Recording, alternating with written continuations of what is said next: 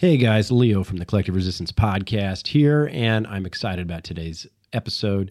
We are actually kicking it off with a short interview with none other than the former President of the United States, Donald Trump. So, Mr. President, we are so excited to have you here today, and we can't wait to talk to you.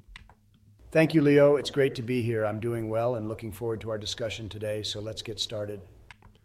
Now, Mr. President, we know that you uh, ended your presidency when the pandemic began, and you didn't get to finish. There was another administration in there. But at the point we're at today, how do you think it's gone overall? Well, Leo, the pandemic has been a challenging time for everyone, and I believe that our administration took strong and effective measures to combat the virus and protect the American people. We mobilized industry to produce crucial supplies like PPE and ventilators accelerated the development of vaccines, and provided support to individuals and businesses affected by the pandemic. Of course, there were challenges and setbacks along the way, but I believe that we worked tirelessly to respond to the crisis and minimize its impact. Now, Mr. President, would you say that your detractors would agree with that statement? Well, Leo, I believe that anyone who looks at the facts and data objectively would agree that we took significant and meaningful steps to address the pandemic and protect the American people. Ultimately, the success of our response will be judged by history, and I'm confident that future generations will recognize the hard work and dedication of our administration in responding to this crisis. Well, with that said, how would you rate the performance of the Biden administration since you've handed over power to them? Well, Leo, I believe that the Biden administration has inherited a challenging situation with the ongoing pandemic, and they have faced their own set of unique challenges in responding to it. While there are certainly areas where I disagree with their approach, such as their handling of vaccination distribution, I believe that it's important for both parties to work together to find solutions and protect the American people. The pandemic is a serious threat to our health and our economy, and we should be focused on coming together as a country to defeat it. On that note, Mr. President, uh, what do you say about uh, Director Tedros of the World Health Organization stating that the COVID 19 emergency is over? Well, Leo, I think it's premature to declare the COVID 19 pandemic over at this point, especially given the ongoing global surge in cases and the emergence of new variants. While we have made progress in developing vaccines and improving our response to the virus, there is still a lot of work to be done to defeat this disease and protect the health and safety of people around the world. We must remain vigilant and continue to work together to address this ongoing threat, and I have faith that we will ultimately succeed in overcoming this pandemic. Now, Mr. President, if we have established anything over the span of the pandemic, it's that these vaccinations are not really what we were originally told they were. You know, they don't stop transmission, they don't stop you from uh, getting sick. And uh, I'm wondering, as a result of that, if you've changed your position at all since the start. Well, Leo, I have always been a proponent of vaccines and believe that they are an important tool in protecting public health. While it's true that the COVID 19 vaccines may not completely prevent all cases of transmission or infection, the data suggests that they are effective in reducing illness and severe outcomes from the disease. We must also remember that the virus is constantly evolving and new variants may emerge, so it's important that we continue to adapt our response to the situation and prioritize the safety and health of the American people. Ultimately, the decision to get vaccinated should be a personal one, but I do believe that the vaccines are safe and effective and I encourage individuals to speak with their doctor and consider getting vaccinated to protect themselves and their loved ones. Mr. President, do you have any comment on the many, many stories of sudden death that have been reported since the vaccinations were started being delivered and uh, you know what that means for the overall safety and efficacy of these shots? Well, Leo, any loss of life is tragic, and we must take any reports of adverse events associated with the vaccines very seriously. At the same time, it's important to consider the overall safety profile of the vaccines and weigh the risks against the benefits. The data suggests that the vaccines are safe and effective in preventing severe illness and death from COVID 19, and we should continue to encourage individuals to speak with their doctor and consider getting vaccinated. However, it's also important for individuals to be aware of any potential side effects and to report any adverse events to their healthcare provider or the appropriate authorities.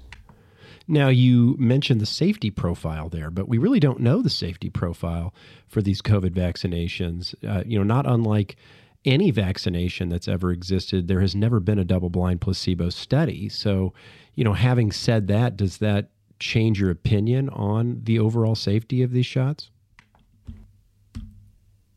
Well, Leo, you are correct that the COVID 19 vaccines were developed and authorized for emergency use under different circumstances than a typical vaccine. However, large clinical trials have been conducted to assess the safety and efficacy of the vaccines, and the data suggests that they are safe and effective in preventing severe illness and death from COVID 19. Additionally, ongoing monitoring of adverse events is being done to ensure that the vaccines continue to be safe for use. While there is always some level of uncertainty with new drugs and vaccines based on the available data, I believe that the vaccines are an important tool in our fight against COVID 19 and that they are safe for use.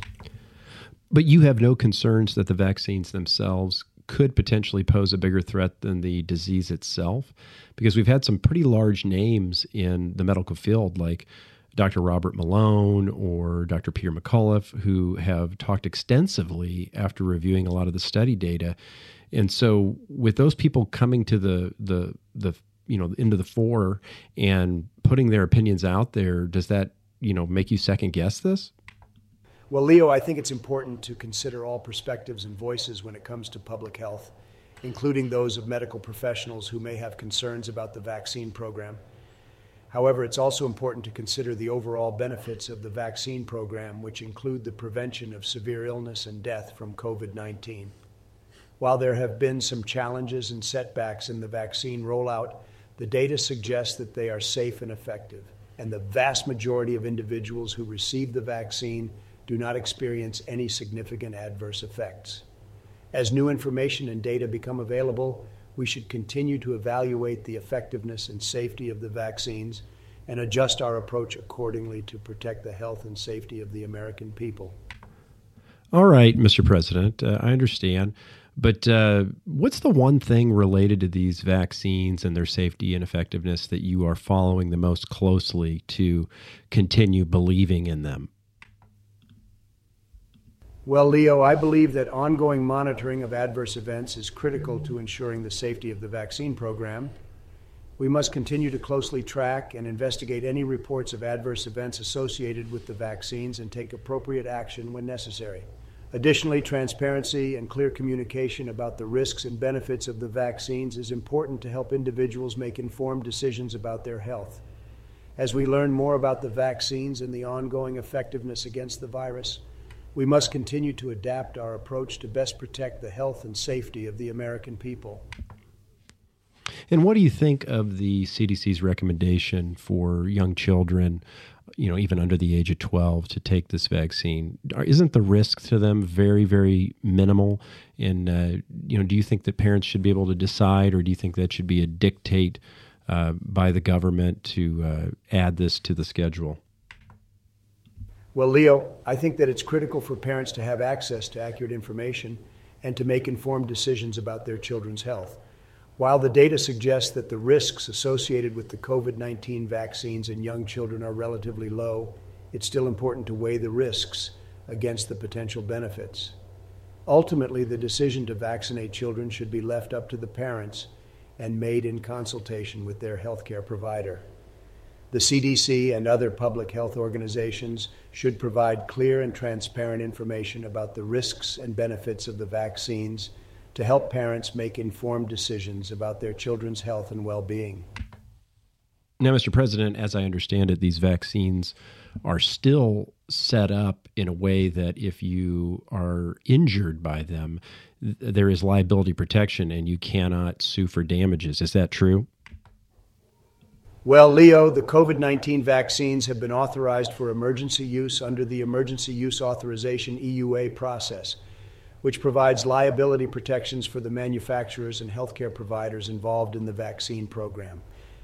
However, this does not mean that individuals who experience adverse events associated with the vaccines are unable to seek compensation. The National Vaccine Injury Compensation Program, VICP, provides a means for individuals who have suffered vaccine related injuries to seek compensation, including for the COVID 19 vaccines.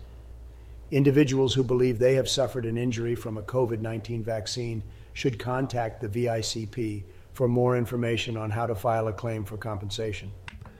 But the current vaccines that are being given out are still under the emergency use authorization. And so that liability protection for the uh, manufacturers still exists and they wouldn't be able to uh, sue. Is that true? You are correct, Leo. Under the emergency use authorization EUA process, the vaccine manufacturers and healthcare providers involved in the vaccine program are generally granted liability protections. However, individuals who experience adverse events or injuries associated with the vaccines may still be able to seek compensation through the National Vaccine Injury Compensation Program, VICP. While the vaccine remains under the EUA, it is important for individuals to be aware of this liability protection and to speak with their healthcare provider or the VICP if they experience any negative side effects or adverse events. Now, Mr. President, it is a hyper polarized world, and the group of vaccine detractors, myself included, continues to grow and grow and grow. And I'm wondering as we clo- inch closer to this. Uh, next election, you know, are you going to change, you know, the way you feel about uh, these vaccinations? Because, uh, you know, if if uh, the group that's potentially going to be your largest voting bloc is against these and their efficacy, then won't you be forced to kind of change tracks and and uh, uh, you know maybe uh, rail against these going forward? Well, Leo, I believe that everyone has the right to make their own personal decisions about their health, including whether or not to receive a vaccine. However, it's important for individuals to have accurate information and to make informed decisions based on the facts rather than misinformation or conspiracy theories. I believe that the vaccine program is an important tool in our fight against COVID 19 and that it's critical for all Americans to prioritize the health and safety of themselves and their communities. Ultimately, the decision to get vaccinated should be made based on the available data and the individual's own personal circumstances and medical history. As a leader, my focus is always on doing what is best for the American people and ensuring that they have access to the resources and information they need to make the choices that are right for them. That's actually a great segue, Mr. President. You brought up the topic of conspiracies. So, you know, can I ask you, have you ever believed in a conspiracy, or is there a conspiracy that you currently believe in? Well, Leo, as a leader, I think it's important to base decisions on facts and evidence rather than rumors or conspiracies. While there may be some things that cannot be fully explained or understood, I believe that it's important to maintain a rational and evidence based approach to governance and policymaking. Ultimately, conspiracy theories and rumors can be damaging to our democracy and undermine trust in public institutions. And I believe that we should work together to combat misinformation and misinformation wherever we find it. You know, Mr. President, in the run up to the 2020 election, you did comment several times on how you believe there was a connection between general vaccination and the rise in autism rates. Uh, and then once you got elected, we kind of stopped hearing about that. Uh, do you still have beliefs around that, or have they shifted? Well, Leo, I believe that vaccines are an important tool in protecting public health and I support their use to prevent the spread of deadly diseases. With regard to the alleged link between vaccines and autism, there is no evidence to support this claim, and it has been repeatedly debunked by scientific studies and medical experts. I have not stated a belief that vaccines cause autism, and I support the safety and effectiveness of vaccines as an important tool in protecting public health. It's critical that we base our decisions on facts and scientific evidence rather than rumors or unfounded claims. Now, Mr. President, I do remember you saying that. Uh, in fact, I think I just watched a clip uh, of you saying that back at that time, um, just about a week ago. Uh, so that's interesting that you would uh, mention that you hadn't. But um, you know, at the end of the day, we do appreciate you taking the time out for small podcasts like the Collective Resistance, and uh, you know, we we find you interesting, and so uh, we may not be your biggest fan and whatnot, but we do find you interesting, and we want to kind of stay abreast with what's going on to to see if uh, you're going to continue to uh, shake things up, but. Uh, again, uh, wishing you luck and appreciate your service to the country. Well, Leo, it's been a pleasure to join you today and have this conversation. I believe that it's important for all Americans to remain engaged and informed about the critical issues facing our country and to work together to find solutions that protect the health and safety of our communities. While we may have differing opinions on some issues, I believe that open and honest dialogue is the key to finding common ground and moving forward together as a nation. Thank you for having me on the podcast today. This is the Collective Resistance Podcast with your hosts, Leo and Fabiola.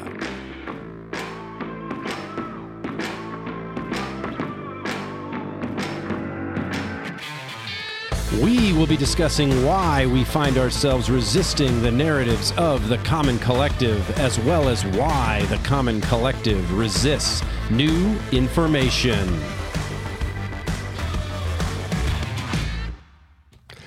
Fabiola. Whoa, Leo. what just happened there? Well, you know, if uh, you didn't already figure it out, that wasn't really the former president of the United States. That was actually an artificial intelligence project that we beta tested. So, but but let me ask you, Fabi, that was the first time you heard that. I was mm-hmm. developing that this afternoon uh, through a few iterations, and uh, what what jumped out at you? I was pretty surprised of how elaborate the answers were. Yeah, yeah, but I mean, I think that that what was most interesting to me was that you know you even though it sounded like Trump, he has that kind of um, cadence and the way he repeats things and does a circular notion that, that is not built into this. I think politi- politicians do that though. right. Yeah. They answer your question without answering your question. Yeah, no, exactly because you know he's he in this uh, particular uh, framework he was uh, just espousing the narrative, which I thought was quite intriguing because we all know that uh, even though Donald Trump did not um, disavow the vaccines like we'd hoped he had or, or would.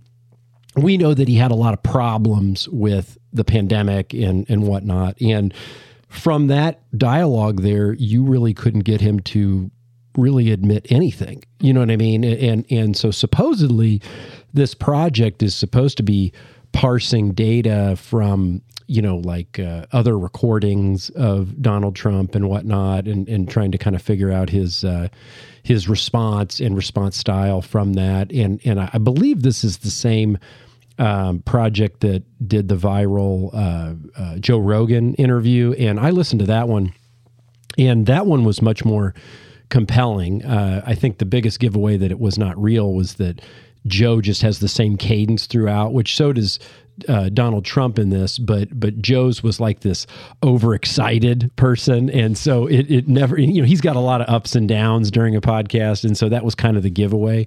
Um, but uh, uh, I really thought that one was much more convincing than this one with with Trump. But what what did you think? Oh, I I have to say a lot of the answers were repeated from previous answers. Yeah. Um, and I was surprised uh, we didn't grill him about Q or the fraud in the election. well, maybe we will do that in subsequent uh, um, uh, podcast episodes. Mm-hmm. You know, I, I was trying to look at there, there's some content we're going to share later around uh, AI and the virus, and so I wanted it to be somewhat linked. And so rather than going off into other topics, um, mm-hmm. I did actually walk through it in another iteration and ask them about fraud and the election and whatnot. And and, and he did comment. The, the AI did comment on it and said, you know, we do need to work to uh, ensure that we have free and fair elections, you know, and, and look for irregularities. But, you know, he wouldn't say anything, the AI wouldn't say anything specific. You know, it said, yeah, I'm sure there are some cases of, of random, um, I don't remember how he put it, just just uh, uh, incongruencies, but you know nothing widespread. You know, but um, but some of the things that let me see here, I, I had noted some things that jumped out to me, but uh, I, I said like the cadence. Um, you know, he often says silly things uh, at, at here here and there in replies, and obviously, I think that uh, like a press secretary for Trump, they would probably appreciate if he actually talked like this. You know, like okay, he's staying on message. That's good. Yeah. Uh, in fact, his the fact that he was staying on message was kind of the giveaway. But you know what? What really struck me there, as we go into the future, I think that that you know you may really have situations now where at least on televised things, you could have an AI speaking to the country, right? And and and I'm going to talk about some of these other tools later, but. Um, you know, somebody that's not quite as much a character like uh, Trump, they they could create an AI uh, uh, address for the nation and play that over TV, and I, I think it could pass muster. I remember watching a show on Amazon Prime several years ago called The Girlfriend Experiment. Yeah, I remember you watched that. Yeah, And it was, I don't know, the third season, second season, I can't remember. It got pretty dark, so I had to stop watching. But that was an episode. I mean, she was all about, you know, gathering data um, that she wasn't supposed to, and she was working undercover. Was she working as a girlfriend of powerful people? She was kind of working undercover to gather data from them for her AI project she was building. And she was noticing how some of those politicians she was running around with uh, had deep fakes and, and they were showing right on the show and she was telling you all the tells all the things to watch for of how she knew they were deep fakes and she was asking them directly if they were and they confirmed that they were so we're getting into this territory now where we have this technology available to us and i think it's we had with the pandemic we had the epitome of a health healing crisis. And with this AI, I think we're going to see a, a crisis of reality. mass awakening because people are completely to unplug from looking at all this stuff because you can't tell what's real, what's not real. Yeah, it, it, it's it kind of turns almost everything into a UFO video. yeah. You know, it's like, well, okay, yeah, that's intriguing, but how do we know that wasn't just CGI inserted Yeah. into there?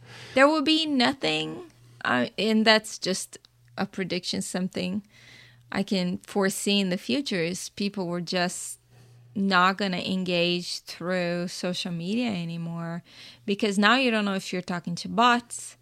You don't know if the videos you're watching are actually the person's actual words. You don't know. I mean, you don't know what is true and what is not true there. So it's going to become this um, unreliable source of information. I think we're already there.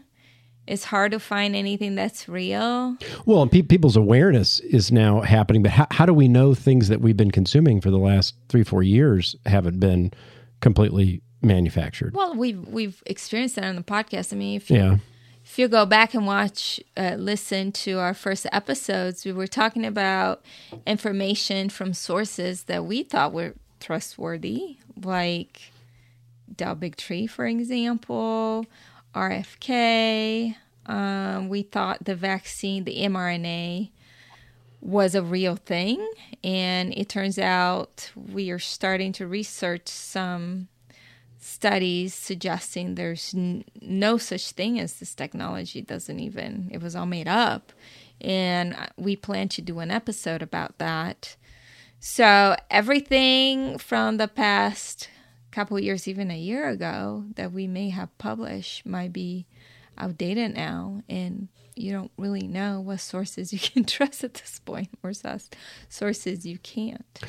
And we, and we did talk about deepfake, uh, I think, in one other episode. And, and deepfake, that idea has been around for a while, and that's predominantly been um, video based. And that's where, in a deepfake, they can take an existing video and they can essentially um, take a scan of someone's face and then they can uh, essentially pin it to the actor in the video, and then the face will move as the normal face would. And so, um, you know, there's even some famous uh, comedians now that I know. There's one guy I can't remember his name, but he he he kind of looks like Tom Cruise already, but but he does uh, a, a, impersonation of Tom Cruise, and he deep fakes Tom's face on him, and he looks. Uh, I mean, his mannerisms and his and his voice. He's not actually deep faking the voice. He does a, a pretty good impersonation. But now we're at a situation I, I wanted to mention, like for content creators. So one thing I wanted to experiment in this particular uh, bit in the beginning was I wanted to actually um, AI my own voice because there are tools like ElevenLabs where you can give it five minutes of your own voice from a recording, and then you can essentially type out any script and then it will read that script in your voice.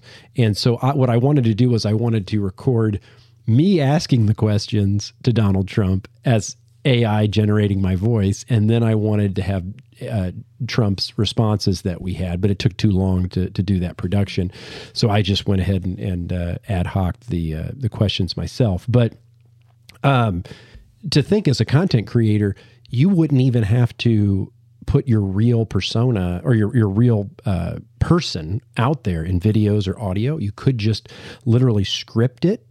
Uh, you know, you could have something actually create the script. You could then have an ElevenLabs type service read it in your voice. And then you could also, there are tools that you could give a picture of yourself and they will create a CGI avatar, which is looks just like you and then they will match it to the script that you recorded in your own voice and now you've got you in video saying it in your voice and you created none of it yeah i think there's definitely these tools are all cool and i don't know how much they cost and all this but it goes back i go back to when google started right uh, everything was free. There were no ads. There was this really, this real energy of here's this amazing search engine that will basically tell you anything you want to know.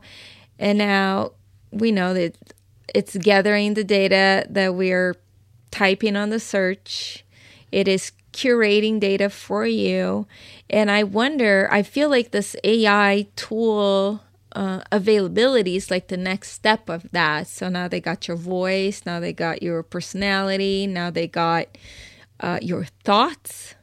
I feel like it's thinking in privacy and security that is the next level of demise for for individuals and mankind as a whole. I wouldn't I wouldn't jump so fast in playing with these tools and and basically opening up my my thoughts, my mind, my soul to this AI because I don't really know who is storing that data, who's gathering that data, and what, what they could do with that data. So, especially having my face, my avatar, and I mean, I get it. We're already out with the podcast. We have videos and all that stuff, but I feel like these tools, we don't really understand how they work at this point. and like with crypto, I would definitely do some more investigation and see if there is any code you can look at or research the people there behind the project before I would offer my face, my voice, and my thoughts and all those things to, to the AI to manipulate and basically do whatever it wants with it. I would be very careful well, on on that note, so like, what prompted the discussion around this? And uh, uh, I remember back in uh, late November of last year, uh, something got introduced called ChatGPT. Now, I think probably most people listening to this podcast have heard about ChatGPT in one way, shape, or form. You know, they've joked about it on the late shows. It's been discussed uh, at length on LinkedIn.com. Uh, so, I mean, it, it, it's becoming a big thing. And, uh, um, you know, so if you're unfamiliar though, if you're coming to ChatGPT for the first time, what is it? And it is a natural language processing tool driven by AI technology that allows you to have human like conversations and much more with the chatbot. The language model can answer questions and assist you with tasks such as composing emails, uh, writing essays, and actually uh, developing code. Uh, so code that's something you know in in in your uh, wheelhouse, mm-hmm. and uh, I've seen some of the short videos on if you give it a framework, you know, for what uh, type of script or what type of even application that you want it to write a uh, um, an, or write the app for as long as you give it enough parameters mm-hmm. it will literally write the thing from start to finish now i'm sure you obviously need to go through and and do a check over but i mean what does that um, what does that strike in you when you hear that i think it strikes in me the you know the the need to be careful with security, especially the data that you're protecting. This could be, in, in my field, for example, I'm in uh, clinical data. That's what I work with. And so, patient data, patient charts, whatever you discuss with your doctor, clinical notes, um, payment information, the drugs you're on. Um, and this would be really, really dangerous if someone, let's say, that's in my field that decides to bring that into our environment, and we don't know what this AI could do, what kind of gathering of data it could do, and who it would send to. So I go back to, yes, these tools are all great, sound great. Maybe they'll make your job easier. Maybe they will take your job away, but they have no discernment. I mean, you don't know what kind of uh, who programmed it. It doesn't have um, ethics. It doesn't have its actual thoughts. It doesn't have a soul. And in this field, and when you work with that kind of data, is really up to you as a individual to uh, take care of that data, really, because if you have access to it, like I have access to it, I could go ahead and search all kinds of things about all kinds of people and I could sell all that information. Um, but I'm not going to do that because I believe it's unethical. Uh, I believe people have rights to their privacy. Now the AI doesn't doesn't doesn't believe that. The AI has no beliefs. It's just ones and zeros. Um, so I still believe there is a need for for the human touch on this type of work, and I also believe even, I mean, even just doing this for many years now and having conversations with people in the field, clinicians, um, technical people. I mean, it takes scale to actually figure out what a clinician or a physician, a non-technical person is is looking for to do something meaningful with that data. Uh, and even if they have a vision of what this project is supposed to be, you may have a different vision for what it is, and you might still not deliver as a human being what another human being is looking for. And I think it would be even more difficult for artificial intelligence to hone in on what is needed because it doesn't really have the capacity to understand that this this work that's done by these clinicians and physicians even as corrupt as things are is done because they they care. Even if they have a very distorted. distorted um, understanding of what healthcare has become at the in the end they still they still work with their heart, and I feel like an AI wouldn't. It doesn't have that capability. Well, I mean, just to just to kind of continue and and uh, round out the conversation a little bit, because I I I've dove in a little bit around some of these tools. I mean, um, it's kind of interesting if you uh, uh, go on like Instagram and you uh, uh, find a couple of like search for chat GPT influencers or whatnot. And it's just so interesting how the algorithm starts serving you all these uh, additional influencers in the space. And, you know, chat GPT is what's getting all of the, um, fanfare from a publicity standpoint, but there are so many tools. Uh, you know, I got directed to an overall like AI um, catalog, if you will, and it links to all these other services. And you know, there's like 75 or 80 different startups that have created these different services. Now, these are all services that are kind of interrelated between productivity and content creation and and uh, um, uh, you know developing um, collateral like like art and and content and all of that. And uh, um, but uh, they're not all wrapped up together. It's like you have to go from one to another to the next. But what's going to be really intriguing is when these companies, you know, eventually I think merge together and they create this overall, you know, systematic solution. That's going to be a little bit scary, I think. But let me just kind of walk through some of this stuff. Uh, by the way, Elon Musk was actually one of the founders of OpenAI, and OpenAI is the uh, organization that, that owns ChatGPT. I don't think Elon is affiliated with OpenAI anymore, um, but I thought that was uh, uh somewhat uh, worth noting. I know Elon claims he has some real concerns around AI, you know, if it's uh, commandeered by the wrong people, which it most certainly is, because those people are typically the ones that tend to grab control very quickly. Um, but let, us kind of talk about some of the stuff you can do uh, specifically with chat gpt and kind of expand from there. But you know uh, it, so it's essentially a, uh, they call it chat gpt because you can have a chat with this artificial intelligence much like you would with a friend over something like whatsapp and whatnot.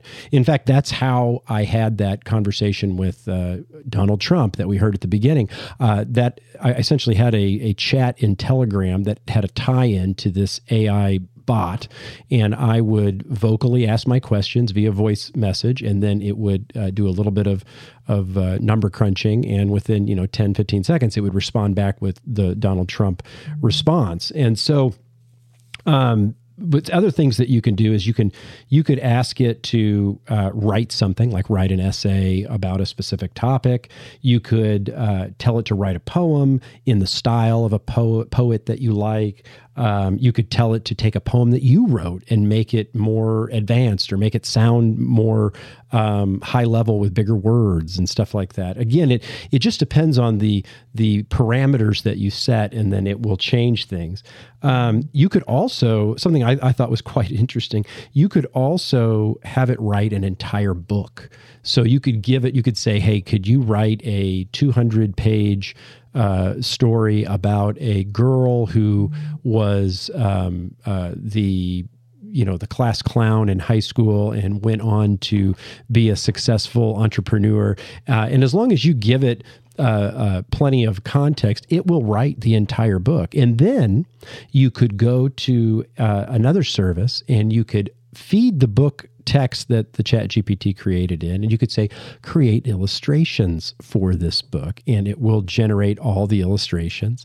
And then you could say um, okay uh, create a uh, title. I mean whatever you want to tell it to do it can completely do and supposedly there are already people that are like making children's books by the by the you know the the box load using systems like this just giving basic ideas and then turning around and, and publishing them electronically through through amazon and whatnot. So i mean that's kind of wild. Um, you can also uh, uh, let's see here. You can do translation. We talked about writing code.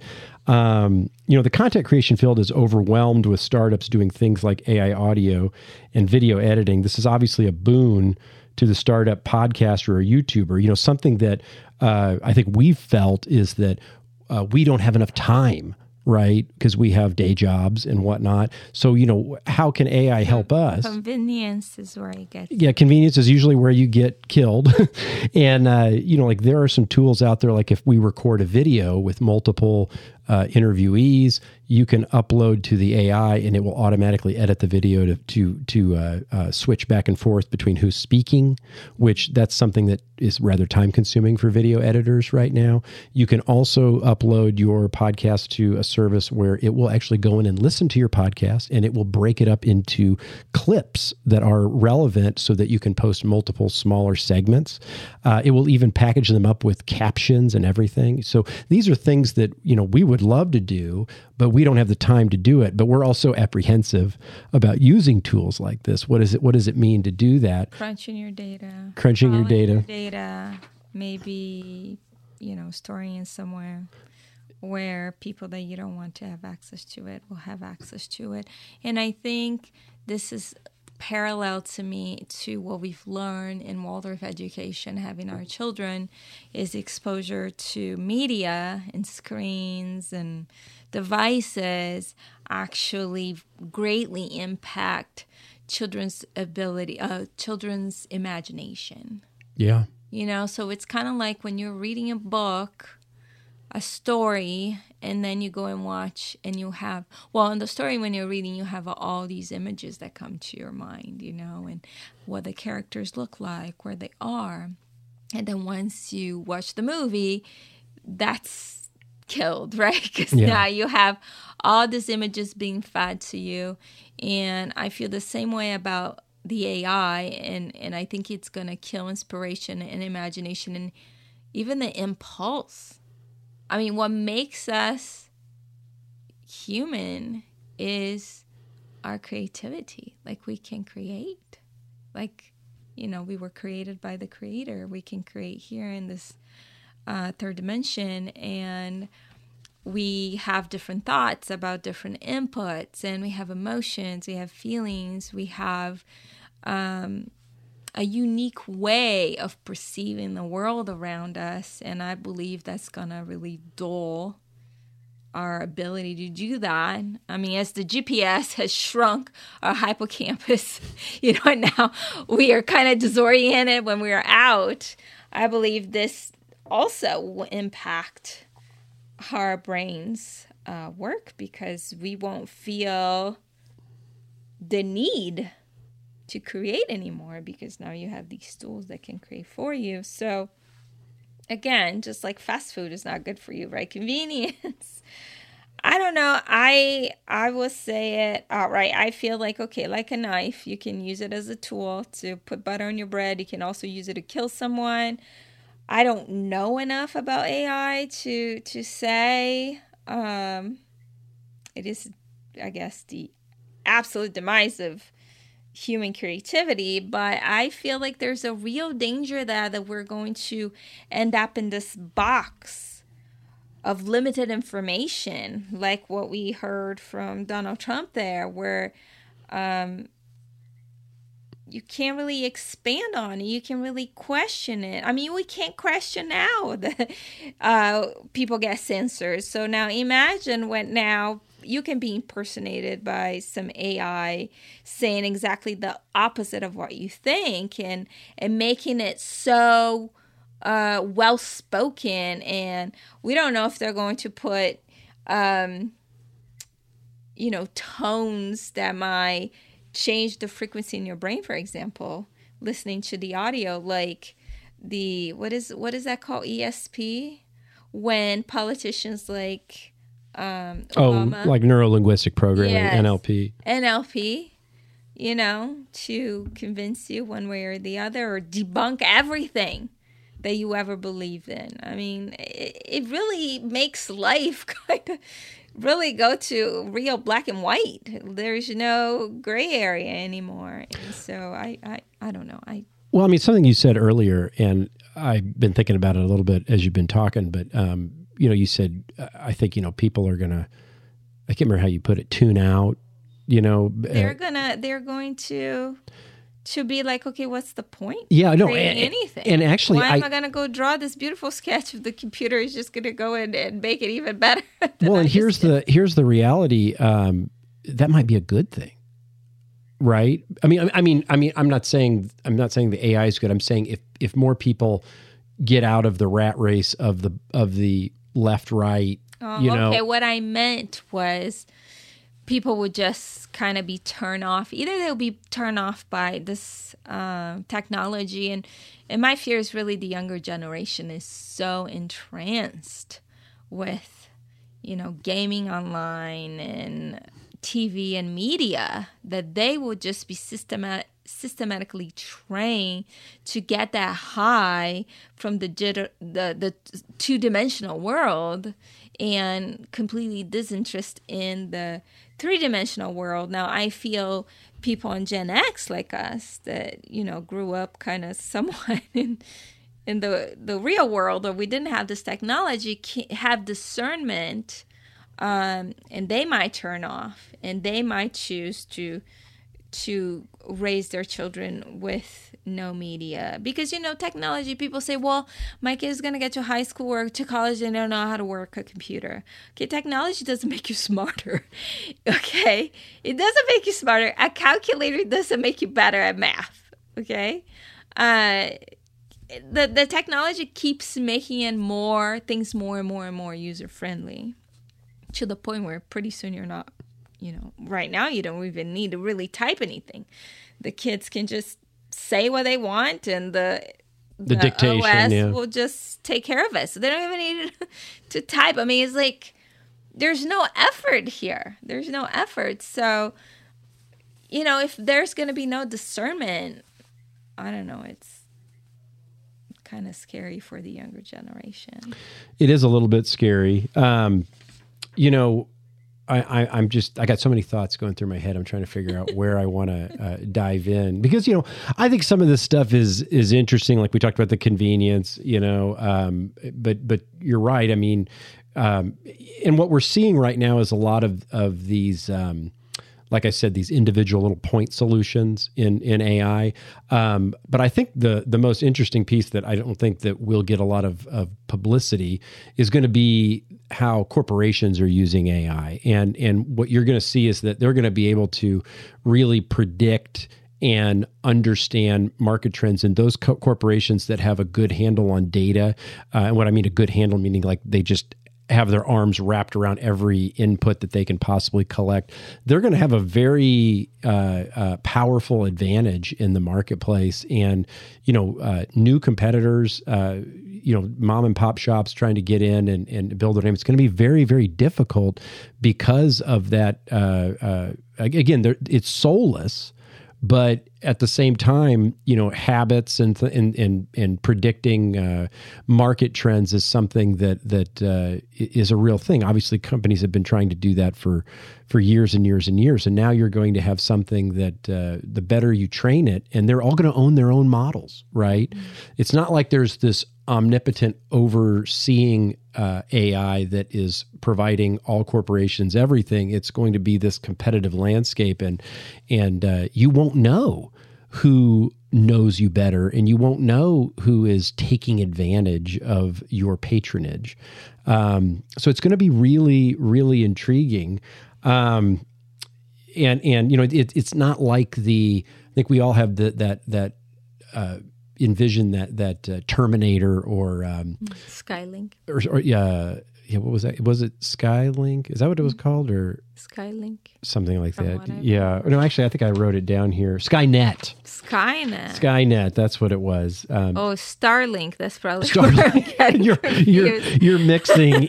Of course, it's probably all related, right? Um, but uh, you know, I, I I just think about like the the individual we have in the presidency right now who can barely talk his way out of a paper bag. You know, in the future, you could have somebody just as inept as him, but if you can somehow tie in real time AI that can voice or you know even just stand in for him, then you'd never know that you've got this um, mock president you know in play i mean at least at least you kind of realize the charade with um, joe biden but you you you you won't probably be able to know that in five or six years and you know and the other point i want to make is that uh, i know you kind of you kind of argued a, little bit against this earlier by saying you know the the technology whatever we're exposed to is a certain level behind what is really in existence, you know. And so um, I, I use the example of the military, and I think something I heard like, you know, the military is like anywhere from 10 to 50 years beyond whatever is in general marketplace. And, uh, uh, but you thought that was perhaps propaganda as well. be. I mean, again, how do you know something is true or not true? right. In the case of the no virus, which we talk a lot about, I can say we don't have any evidence at this point. If you go to a study and you read the methods in the study, it will explain to you everything that's in that cocktail and that culture. Um, and you can't really tell which of the things in the culture, or maybe all of them together, cause tissue to break down. Um, why is does it have to be a specific particle? Right. Um, and it's important. I mean, it's I think it's more important than ever to realize who you are in this reality. It is very important to be present, and it's very important to realize the power you have within you. I mean, these elites are terrified of us. And so, whatever they are putting out is trying to make life more convenient. Uh, to detach work, you from to your... detach you, to distract you, to be in the system. I mean, I was outside a lot of the day today, a lot of the day. And it was just so wonderful working with the soil, listening to the sounds of nature, feeling the air touch my my skin, the rain. The rain. It's so I mean, it just stimulates all your senses, and a screen can't really do that. I mean, yeah. you know, there's virtual reality, and it keeps evolving more and more, but um, I feel like we really have to believe that we have we are these precious beings that were put in this reality with purpose for a reason, you know, to tend for this plane, to do the work, to take care of everything that was created. And there is this force trying to distract us and detach us. And as I said, as adults, coming from Gen Z, maybe even um, I'm on the cusp, uh, not Gen Z, Gen X. Gen X, yeah. And millennials, I'm right in the cusp there. Some people might argue I might be a millennium, right? Don't say that. Don't say that. uh, but, you know, really protecting our kids, I feel like because they won't have the experience that we had growing up outside.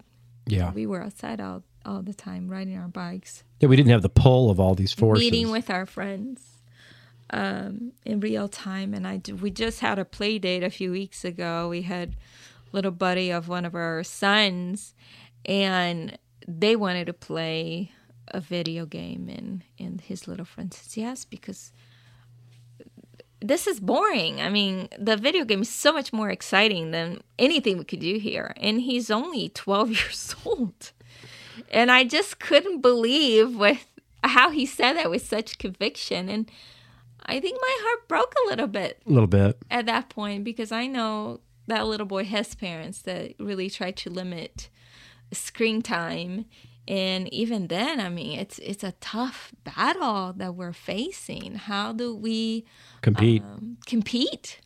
Mm-hmm. how do we compete with a two-dimensional reality? Yeah. You know when it seems like three dimension everything in the third dimension takes so long to come to to manifest mm-hmm. you know? But I feel like the third dimension is where it's at. There's God's creation, and the AI's second dimension. And I feel like you know duality, ones and zeros, is not where where it's at. What we're meant to be.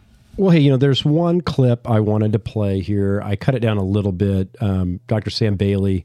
Uh, who we've talked about in the past around the uh, no virus debate. Uh, her and her husband have been big voices in on that front. Um, you know that they are uh, uh, people who got mainstream medical degrees and then knew something didn't feel right. They they started to look into it, and now they are really spearheading the uh, messaging and the work to look through what virology has supposedly built up uh, to kind of call out some of its uh, um, weaknesses. And so she actually created this video. It's a little it's it's it's a couple months or a few months old. It's actually from uh, the very tail end of January.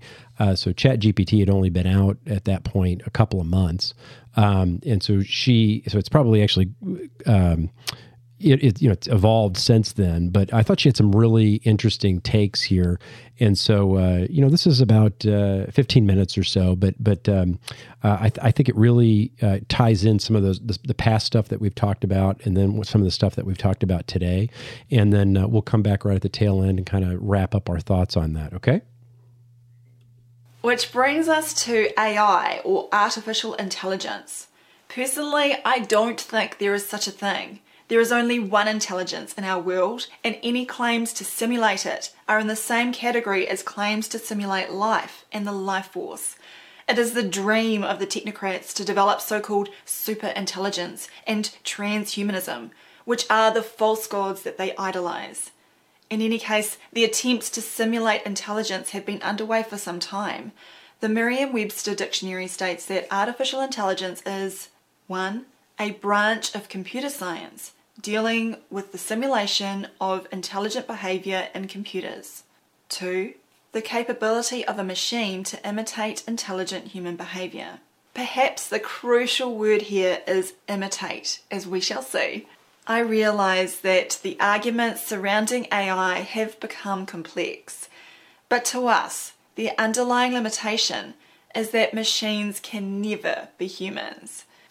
As explained by Ludwig von Mises in his books such as Human Action, Humans act through ordinal preference, and those preferences cannot be calculated or predicted through equations.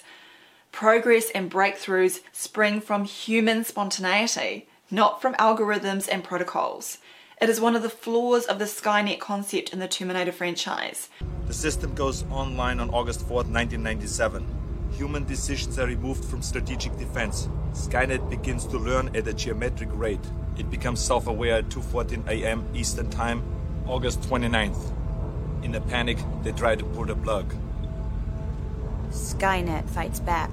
Yes, it launches its missiles against the targets in Russia. Why attack Russia? Aren't they our friends now? Because Skynet knows that the Russian counterattack will eliminate its enemies over here. Apart from self aware nonsense, why did Skynet have a preference to eliminate humanity? someone must have programmed various factors into the system and given them cardinal values for it to reach this quote decision. Or a rogue programmer simply set it to eliminate humanity. Perhaps if it had been programmed differently, Skynet would have made ponies and cupcakes for everyone. The point is that the origin of our preferences and creativity is not a matter of more powerful computers or programs. The latter vehicles can only imitate the input from humans. And this is where we get to asking AI about viruses. The platform we put the questions to was OpenAI's chatbot, ChatGPT. Now, to be clear, the creators are not claiming that it is the current arbiter of truth, and the website states ChatGPT sometimes writes plausible sounding but incorrect or nonsensical answers. Fixing this issue is challenging, as during reinforcement learning training, there's currently no source of truth hmm, that's different from what we've been told in New Zealand. We will continue to be your single source of truth. Yes, this who is the source of truth business is likely to cause some issues.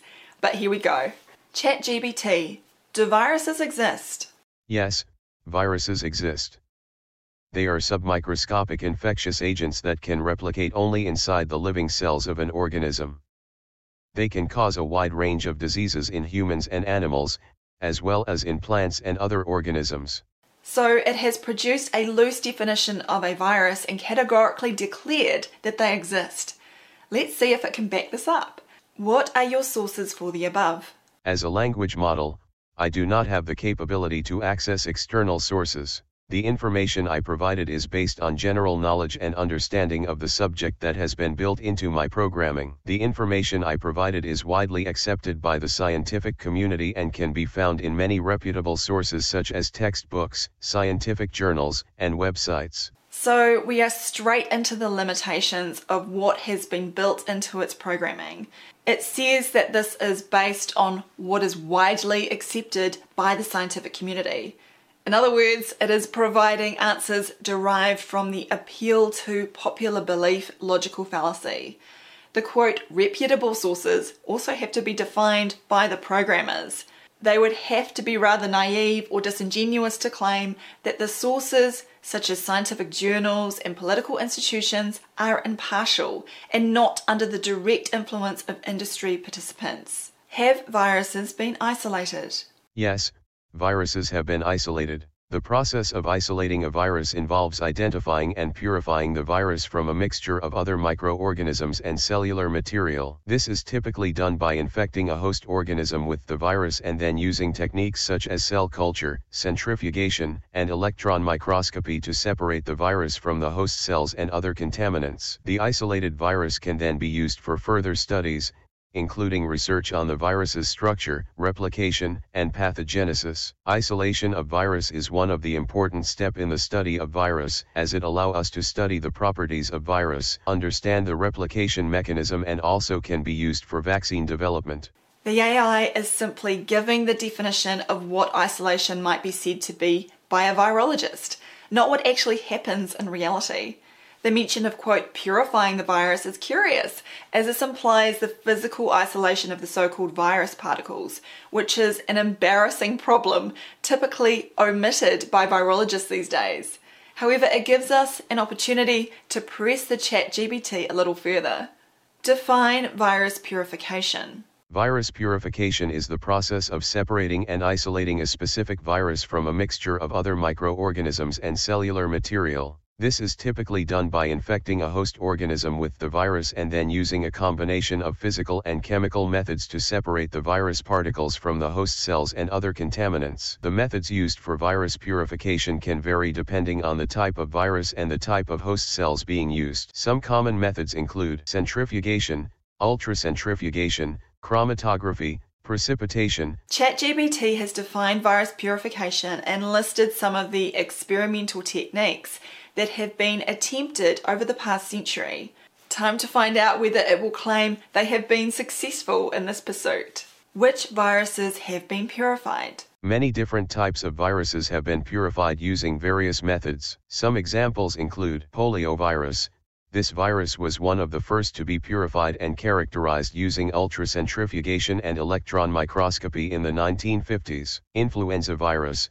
This virus has been purified using methods such as centrifugation, precipitation, and chromatography. HIV, the virus that causes AIDS has been purified using methods such as ultracentrifugation, centrifugation, and chromatography. Hepatitis B virus, this virus has been purified using methods such as ultracentrifugation and chromatography. Herpes simplex virus, this virus has been purified using methods such as ultracentrifugation, centrifugation, and chromatography. Coronavirus, SARS-CoV-2, the virus that causes COVID-19, has been purified using methods such as ultracentrifugation, centrifugation, and chromatography. These are just a few examples, Many other viruses have been purified by scientists using various methods. The purification of viruses is an important step in the study of these microorganisms as it allows scientists to understand the properties of the virus, its replication mechanism and also can be used for vaccine development.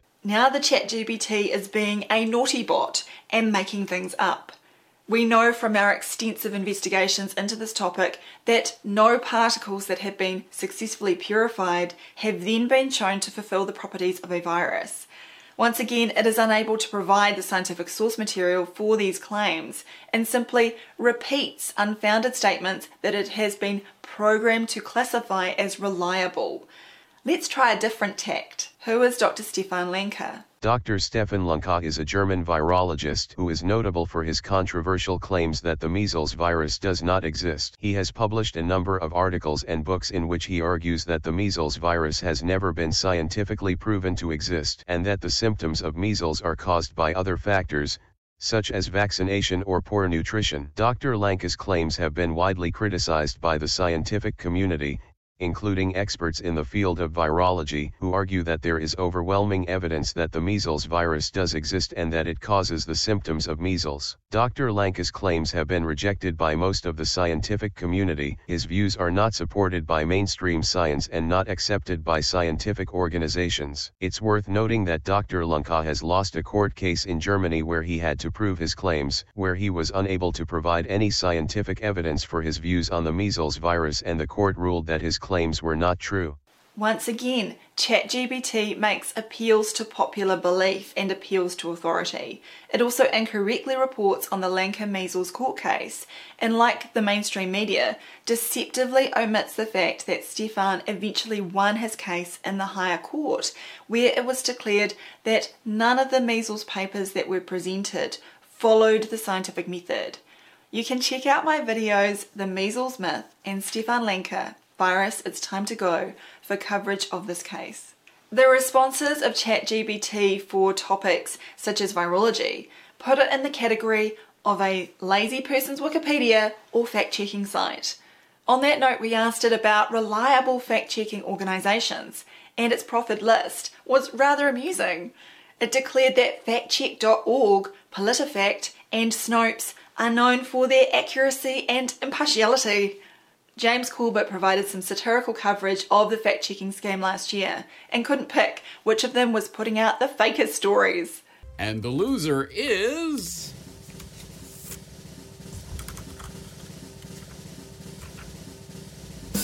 All of them.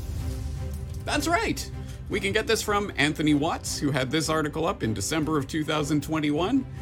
Bombshell. In court filing, Facebook admits fact checks are nothing more than opinion. John Stossel is suing Facebook after Facebook's fact checkers labeled climate change information that Stossel posted as false and misleading. In the middle of all this is the nefarious website Climate Feedback, which has a bunch of climate zealots that write up what they claim are fact checks for articles, videos, and news stories they disagree with. Facebook just blew the fact check claim right out of the water in court. In its response to Stossel's defamation claim, Facebook responds on page 2, line 8 in the court document, downloaded below, that Facebook cannot be sued for defamation, which is making a false and harmful assertion, because its fact checks are mere statements of opinion rather than factual assertions.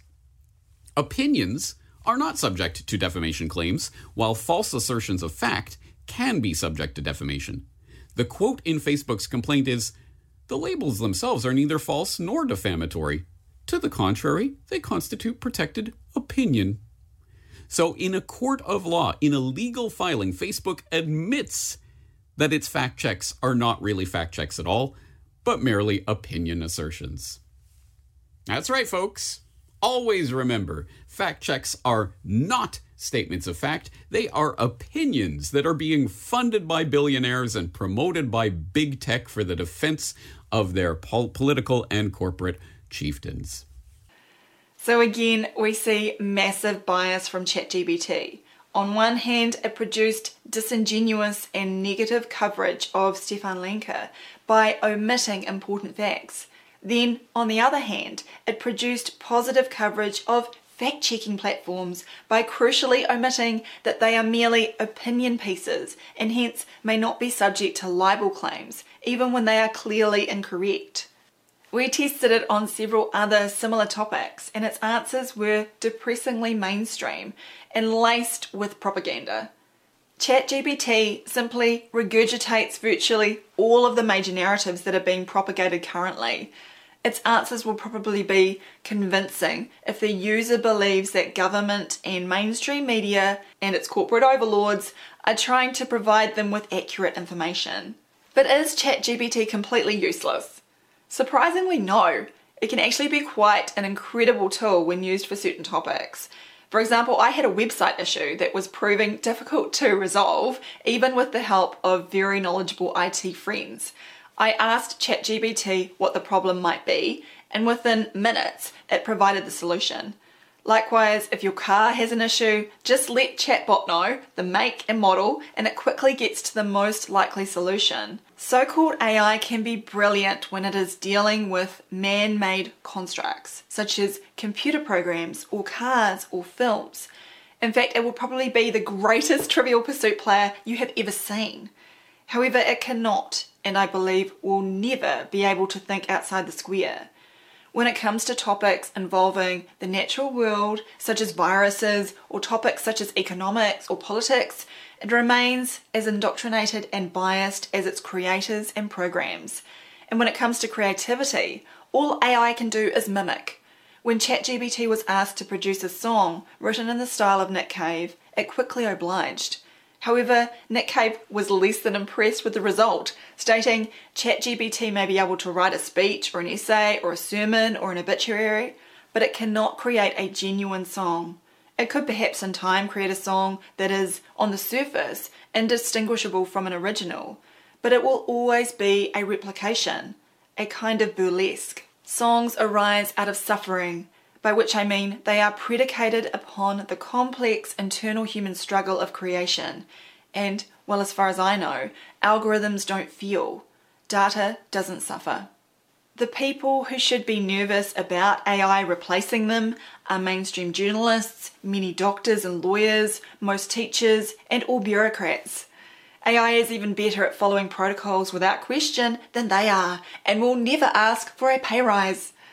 The technology will also be able to produce convincing sounding essays for students who are expected to obediently regurgitate doctrine. In fact, it appears that it is already being employed for this purpose. Like a savant who can recite pi to 20,000 decimal places, AI is a neat trick, but cannot escape the limitations of its masters. Use it to find the bugs in your computer's operating system, but realize that with the big questions, such as the existence of viruses, it is constrained by its own form of indoctrination. Although AI was not a prominent conversation topic during his lifetime, we can find in the writings of Ludwig von Mises that he had covered these themes. I believe that his timeless wisdom encompasses why AI will not be a source of creativity and innovation, as it can only operate within what has already been developed. It is not generally realized that education can never be more than indoctrination with theories and ideas already developed. Education, whatever benefits it may confer, is transmission of traditional doctrines and valuations. It is by necessity conservative. It produces imitation and routine, not improvement and progress. Innovators and creative geniuses cannot be reared in schools. They are precisely the men who defy what the school has taught them. The creative genius is at variance with his fellow citizens. As the pioneer of things new and unheard of, he is in conflict with their uncritical acceptance of traditional standards and values. In his eyes, the routine of the regular citizen the average or common man is simply stupidity. If you enjoyed this video, All right. please visit supportdrsam.com.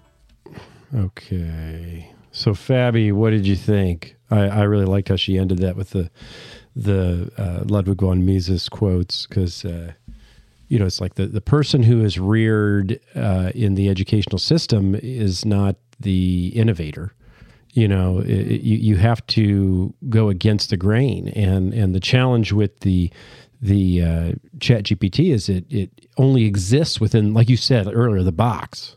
Mm-hmm. it's funny. Did you see how new zealanders say uh, think outside the box she no said, she, she said think outside the square. The square. I thought that was adorable. So as we were saying, you know, limitations. Uh, the the AI is conditioned by its own form of indoctrination.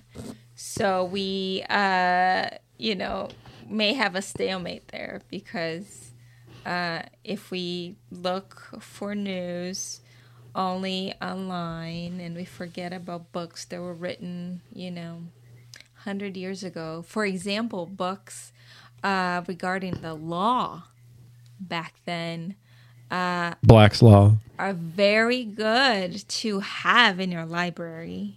Yeah. I used to be the person that was like, ah, oh, we don't need books anymore. They're heavy. It's hard to move. and now I'm like, okay, like we do need books. So I'm collecting quite the library here in the house uh, because I want my kids to be able to have that information. Yeah. That once, you know, was somewhat accurate and now is just pure indoctrination. So I think like just to sum, we've had many guests on the show by now and we usually ask them the questions, you know, what is this reality all about? What is their take?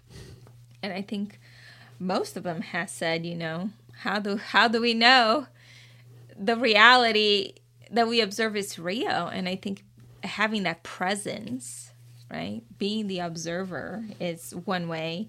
And the other, the other two ways I feel are very important is using our hands and and being creative. Yeah, yeah. All right. Well, uh, I felt like we we summed that up pretty good. All right. So, you know, everybody, don't forget if you want to join the conversation, jump in at the Collective Resistance podcast on Telegram.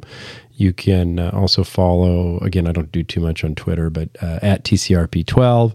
Uh, if you want to follow there, I announce new episodes. Um, and uh, what else? I'm trying to think. Uh, what we're we're I think this is midway point on season nine, so I think mm-hmm. we're sitting at about 85 episodes here. So, so uh, we've got some some big plans for some additional stuff, which will clue you in as we further develop that. And uh, with that said, Fabi, what do you want to tell everybody? Hey, everybody! Thanks for listening. Stay healthy, stay safe, stay curious.